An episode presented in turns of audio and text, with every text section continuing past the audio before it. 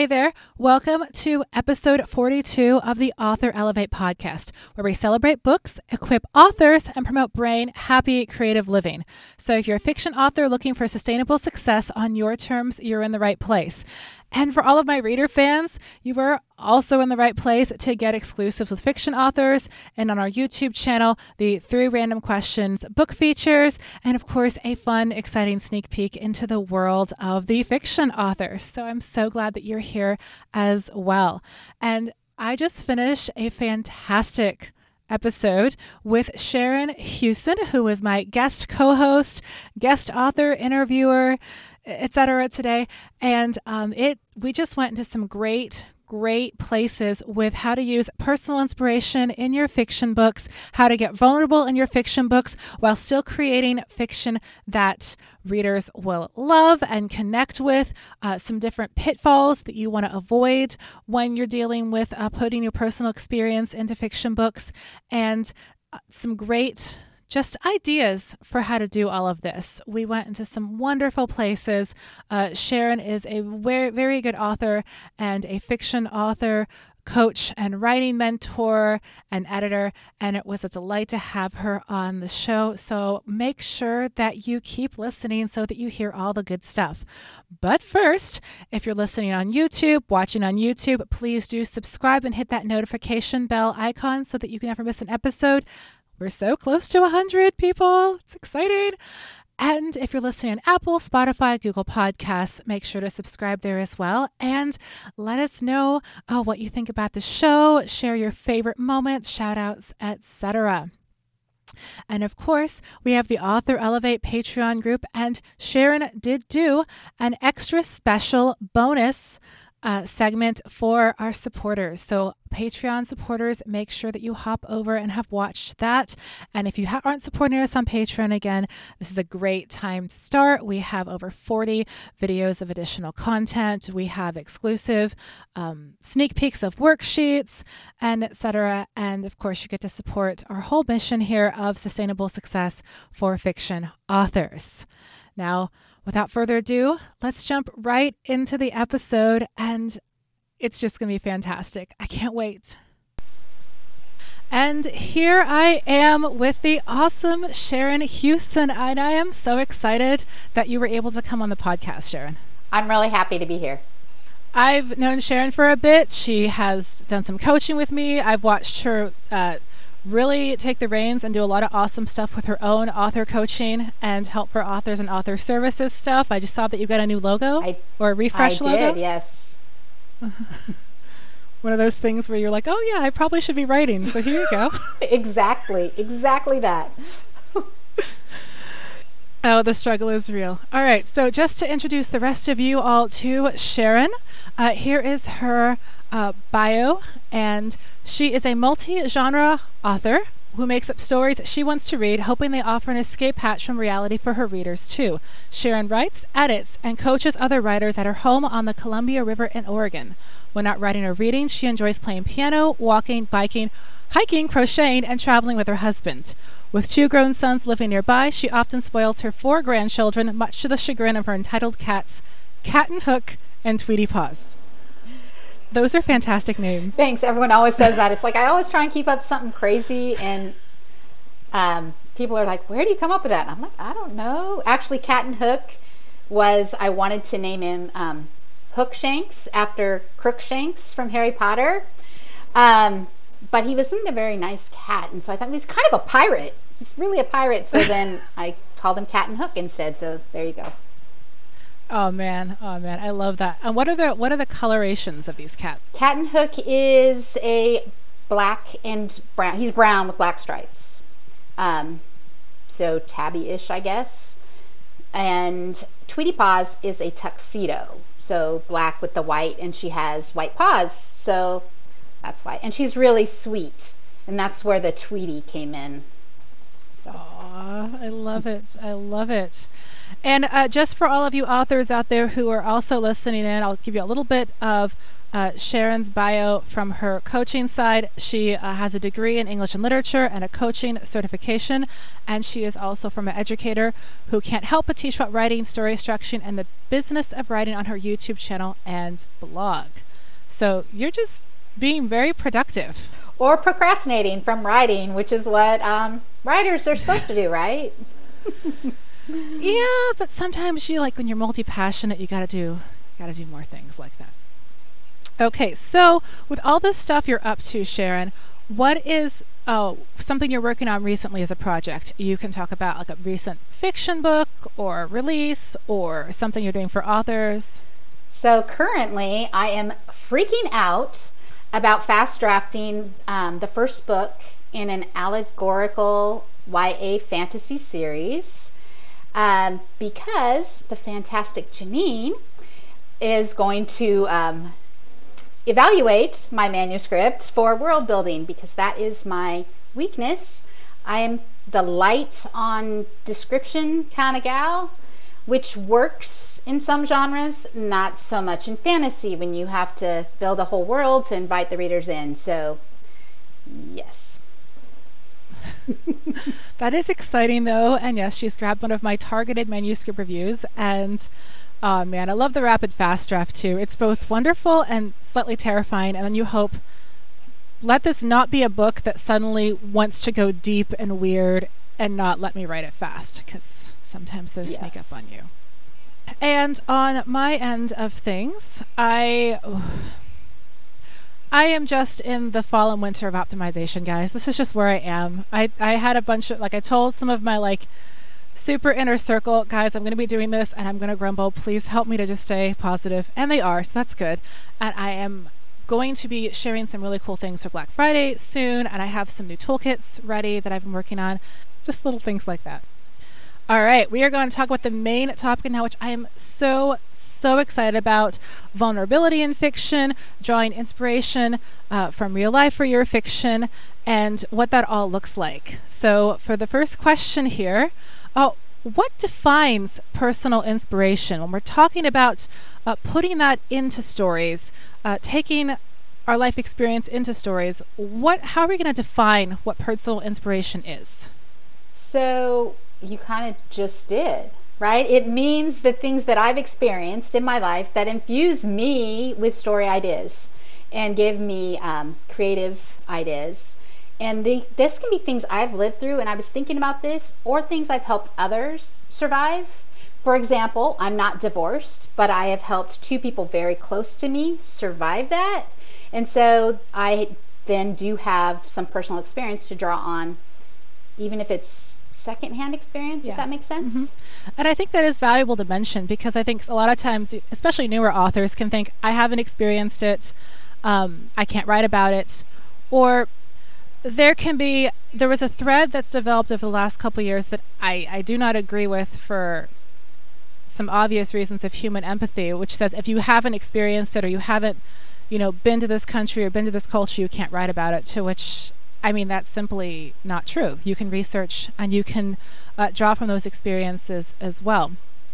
And of course, um, I'm gonna follow up with that question. That question about personal experience from other people when you're using experience from other people um, or you're drawing inspiration from them, I think some people will probably say, but isn't that their story?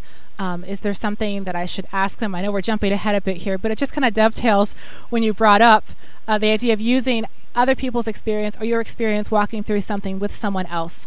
Um, we can discuss this a little more later, but is there something you would want to just tell people right away about, like how to be sensitive about that if it's not something that you personally have experienced, but you walked like a, th- a friend through that experience?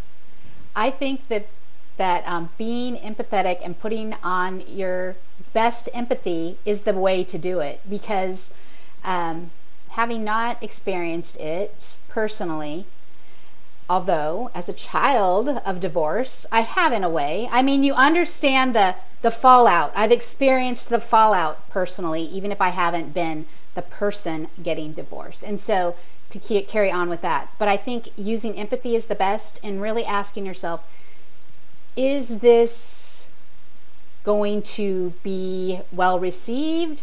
Is this coming from a place of compassion rather than a you know a reason to I want to preach my own story or get on a soapbox or you know what I'm saying. I feel like what the heart behind it a lot of times will help you make sure you handle this the um, mm-hmm. topic. Yeah, well. yeah, and if there's anything you're really concerned about or specific, you know, simply ask the person. Say, "Hey, I realized when I wrote this, I took this this one moment directly from an interaction I had with you. Is that okay?" 95 or 97% of the time, they're going to be fine with it. Like, they're going to trust you. If it's someone you've walked through that closely with, there's going to be a bond of trust uh, with you there, hopefully. All right, now, how can this personal inspiration of writing from your personal experience or your experience with other people's experiences, how does it help with processing and authenticity when you're writing? So I'm sure um, you're familiar. A lot of people familiar with that. Uh, Joan Didion is. I probably said her name wrong. Quote: "I write to know what I think." Um, there's a truth to it though, because counselors and therapists will ask you during your therapy to keep a journal to help process your thoughts, your feelings, your emotions when you're going through grief or depression or whatever the reason is that you are working with them. So obviously, there's science backing the idea that writing what you're feeling helps you process that um, and come to a clarity of some sort at the end.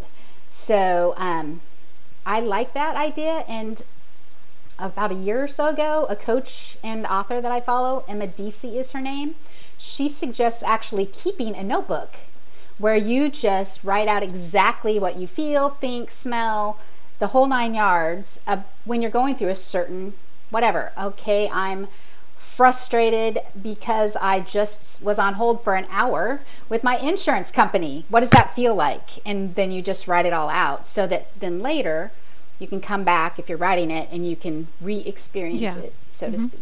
I love that too because um, it also can help you to figure out what in your story is sort of what you need to deal with and then what is something that you also want to share with others. And you can sort of even start developing that sense of clarity about it. Um, I've talked to a number of clients who their first draft was what they needed and it was how they processed. And they came to their later drafts and said, okay, that first draft is what I needed. Now let's see what is part of that experience that I actually need to share with others versus what I just needed to get out from me. And that can stay there in the first draft. And it's just having that level of self awareness and developing your process like that can be so, so helpful um, in writing. Now, you're talking about personal inspiration here. Where have you used personal inspiration in your own books? So, um, I'm going to talk about a book, but I just wanted to say that it was really interesting because exactly what you said is what I did with the first draft of this book, and I'm going to show it for you people, but your your but your podcaster people are not going to be able to hear it. So it's called The Promised Plan, and it's a novel in short stories, and this is actually the third iteration of this story because the first time I wrote it, I wrote it during NaNoWriMo. It was um, nine months, ten months after my mom passed and it was rehashing all that. And there was a lot of anger and there was a lot of a lot of a lot of that I was still processing. And when I translated that into the second thing creating it into a novel readers were like wow this is kind of I didn't take enough of that out. So see what you're saying is really amazing because that is almost exactly what it was. So, this third iteration, I really withdrew that and went, What am I trying to say? What is what is the reason I'm writing these stories? And the reason is that I want people to know it's okay to grieve. And it's okay if your grief does not look like your sister's grief or your friend's grief or whoever's grief. it's yours. And it can look however it needs to look for you. And you can deal with it however you need to deal with it so that you can get through it. And so that was the point I wanted to, to make, but I didn't want to do it in a way that alienated people because I had one character who was very angry and that was the way she was processing it was anger and she was taking it out on other people and that was really my beta readers of that novel were like whoa that's kind of a little much or whatever and so it really helped me step back and go it's okay that she's angry, but do I want her to be taking it out on everyone? Do I because then she becomes unlikable and she becomes someone that that people are not going to want to read about. And so I think it's what you said is really yeah. great. Yeah, just having that separation and everything there. And it was interesting as we're talking about personal inspiration. Um, something else I was thinking about when you're working on this particular book, and you're dealing with, I'm assuming, some kind of ensemble cast. So you have this person who passed, and then different people processing it. Did you find that there was a particular character who was a voice for your grief, or did you actually find that, depending on where you were in your own stages, that that was voiced out through different characters when you were writing? So the first draft was definitely one character, Krista. That was me, and that was it was everything I was feeling. That is what I put for her. But when I by the time I got to this last draft, it's like, wow, I did kind of go through this phase too as I was working through my grief that Lacey is in right now, or oh, I see, I know this person who was very much like how Mercy is dealing with this, and so it was just it was good because it it took me where I want my readers to go which is with that wider worldview of empathy for people who are grieving and they are not grieving the way I am grieving. Mm-hmm. I love that. And I love how it kind of, in the process of doing that, and even the process of reworking it and doing the drafting, it helped you to come to even a fuller sense of your own journey through that process. That's just really cool. Okay, now um, we already are diving into this a little bit with just talking about okay well you need to put your in you know you have a first draft for you and then a second draft where you start to really start parsing things out but what are some potential pitfalls of using personal inspiration personal experience in a book so on the surface level um, you could go what i experienced might not resonate or it could offend someone and when it's something that's so deeply um, integrated, okay, as writers, we've developed our rhino skin, right? Maybe we don't even read the reviews because we don't want to know what people think because we're done. But if someone gives a nasty review or says something that um, cuts at this thing that was really dear to us because it was from our person- personal experience, um, it can be hurtful. It can be detrimental to us, and it can come. It can really sting worse than what it really should. Um, I think, or maybe that's not right. Maybe it's okay that it hurts us, but um, it's you, it's what you sign up for if you put your words out into the world. And so that's the thing. I think why some authors draw back and don't use it because they don't want to feel that sting if people talk it down or say that's not how it really works or whatever and you're like well dude that is exactly how it was for me i don't know what you're talking about so um, I think that's one thing. And as you touched on earlier, the other is that um, these characters in the book, I knew people who knew us would go, "Oh, well, this is Connie and Sharon and her their nie- her niece," and so I didn't want it wasn't our story. I mean, the characters were loosely based on that. The premise comes from a real thing that my mom set up because it's a trip that they take in honor of their mom that she had made the reservations for when she was still alive. And so we did not take the trip. Okay, we let those reservations lapse. But my writer brain said, but what if we did? And what if we were still struggling? And what if da da da? And so um, it went a lot of places that we go when we're writing. But I sent that first draft um, to my sister and niece and said, okay, if I do publish this and people think that you're this person and you're this person, are you okay with it? and they were both okay with it. Mm-hmm. So you mentioned some really great things in there. I think the first one is the fact that when you put so much of yourself into something, especially something that connects with your personal experience and maybe a, a very emotionally painful, emotionally charged uh, personal experience, when you put it out in front of people, it's going to be judged. And they don't know you. They can't read your mind. They're just going to judge what's there and then bring their own preconceived notions with that. You know, they're going to bring their own kind of day they've had, how they grieve, how they who they've lost, and they're going to bring all that to the picture and to this book, and that can be difficult. If you you have to kind of guard yourself and then just be aware that's the way it's going to go. Um, I was reminded of I watch a fair amount of cooking shows. At one time, they said, you know, cook your favorite home style meal. Well, some people did and they said well this is too messy. This is too weird. This is too this. This can't be your home style meal. And then they, they said it was too unprofessional and then they were like this is but this is home style this is not. You didn't say fine dining but they were the judges were still bringing to the table but no we want fine dining still and it was just this weird clash. And that's what you get when you're trying to when you do this kind of experiential writing. It can be very good but that's just one of the caveats. And i love how you actually reached out and talked to people that you knew and said hey this might impact you. Um, this might be something where you're going to have someone studying you or people who read it locally are going to look at you funny is that going to make you uncomfortable? Um, that's a great way of just empathetically bringing them into the whole journey with you. Um, yeah that's great. And one thing i'll just add is if authors if you write a story that you really can't see yourself making those steps to ask people for permission or to separate yourself from it then maybe this isn't the right time for your story to go out in the world. Um, and that can be hard if you feel like this driving urge of just, you know, having this book be your voice. But you also need to be careful about making sure you really have processed everything that's in that book. Because once it's out there, it's no longer your story in the same way. Exactly. I was thinking too, I was asking myself when I answered this question, um, what if they would have said no? One of them or both of them would have said, no, you can't use this, what would I have done? Would this story have stopped? Would I have changed it up and then sent it back? And I don't really know for sure because um, they didn't say no. But I was thinking that that could be another pitfall. That what if you've put it in and you love this story and then you do the permission thing and those people say no? And then what do you do? I mean, will your story be compromised if you make the changes? Will the characterization, the journeys that you have, will that be compromised?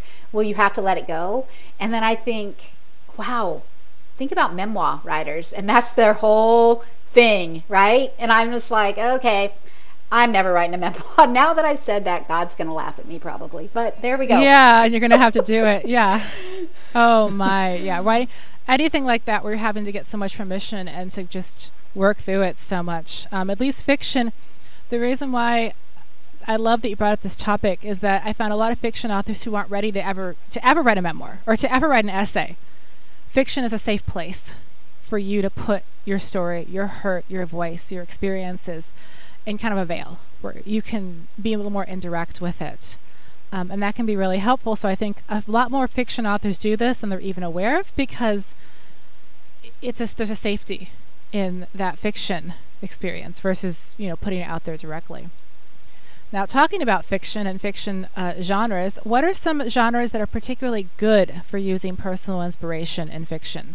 Of course, you can do this with any genre, but have you found anyone, any genres in particular that just invite this? Um, well, my my book is women's fiction, and that is a huge one. I think romance would be another. Any genre where the reader is expecting all the feels is a good place to use your personal experiences and uh, the deeper emotions. Of course, usually romances, it's more happier stuff, whereas women's fiction can go into some really deep and dark places. But I was also thinking when I wrote about this, I went, well, but wait, I had I used my personal experience doing a bungee drop years ago to write a scene in a YA fantasy that's smoldering on my hard drive. Um, and I used my experience of how I felt, the rush of the air, and all this because she was dropping onto a plane actually and doing something. Anyway, so um, I used that experience. And so, depending on what the experience is, you could use it in adventure stories, you could use it in fantasy, you could use it in any genre, depending on what sort of experience it is. I think because of the genres that I write, I went right to the emotional thing, but there's any experience that you use could be something that um, you tap to put that into your narrative. Yep. So, something else that I think you might find authors as you're working through personal experiences is that if it's something that you need to be more distant from, then you're probably going to put it in a setting or with characterizations that are farther from you.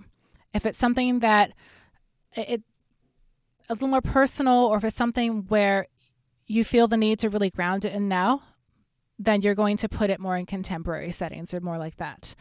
Um, you could probably even sort of push this with personality type. Maybe certain people who are more find themselves very, very intellectual and not in touch with their emotions at all, or just like find themselves writing this thing in a completely different galaxy or something um, while they're really working through something that's going on in the depths of their own heart.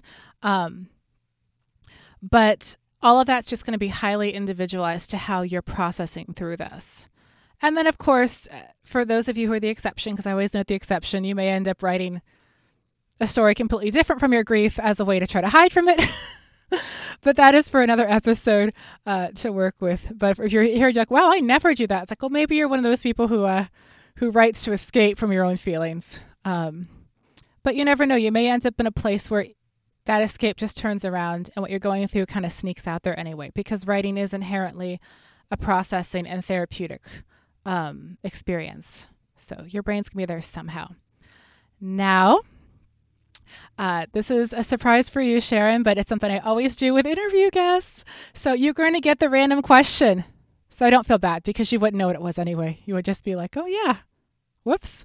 So here is your random question. You can spend a day as any of the characters from your current work in progress. Who do you choose and why? And you can absolutely feel free to introduce your work in progress as well, because I'm assuming it's not the same one as the the grief story. no, it's it's that YA fantasy. Yeah. Um. Gosh. And well, I'm trying to get into the head of uh, Deja, um, who is one of the main characters who has um, the power of fire.